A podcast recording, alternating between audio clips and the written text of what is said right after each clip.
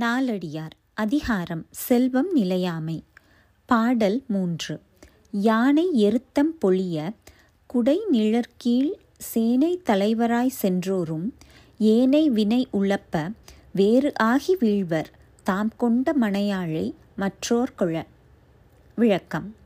யானை முதுகின்மேல் ஏறி பொழிவாக வெண்கொற்ற குடையின் நிழலில் தன் படையின் தலைவராக சென்ற மன்னரும் மற்றோர் ஊழ்வினையால் தம் மனைவியை மற்றொருவன் கொண்டு செல்ல வேறுபட்டு வீழ்ந்து கிடக்கவும் நேரும் அதனால் அரசு செல்வமும் நிலையானது ஆகாது English meaning even those who have மார்ச்ட் as generals mounted on the back of an elephant and shaded by the umbrella, when the effect of evil deeds works their ruin, will suffer a change of state, and while their wives are taken by their foes, will fall forever.